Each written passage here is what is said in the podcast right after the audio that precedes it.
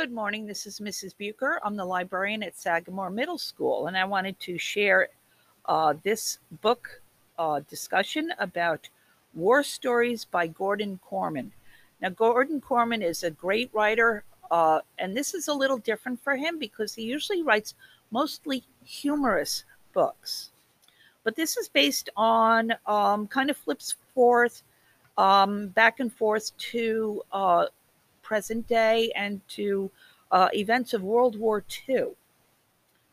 So, World War II is the center of 12 year old Trevor's life because his great grandfather, Gigi, is a hero of the war, having earned a Bronze Star for his participation in the liberation of the French village of Saint Regine. Now, Gigi has been invited to return to the village to be honored on the 75th anniversary of its liberation.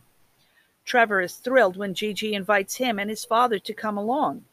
Together, they'll retrace Gigi's steps from basic training at Fort Benning, Georgia, to the staging area in England, to the D Day beach at Normandy, and finally through France to Saint Regine itself. But un- unbeknownst to Trevor, Gigi has been receiving messages from a group calling itself La Verite, threatening him with violence if he comes to St. Regine. But who could possibly want Gigi to stay away, and why?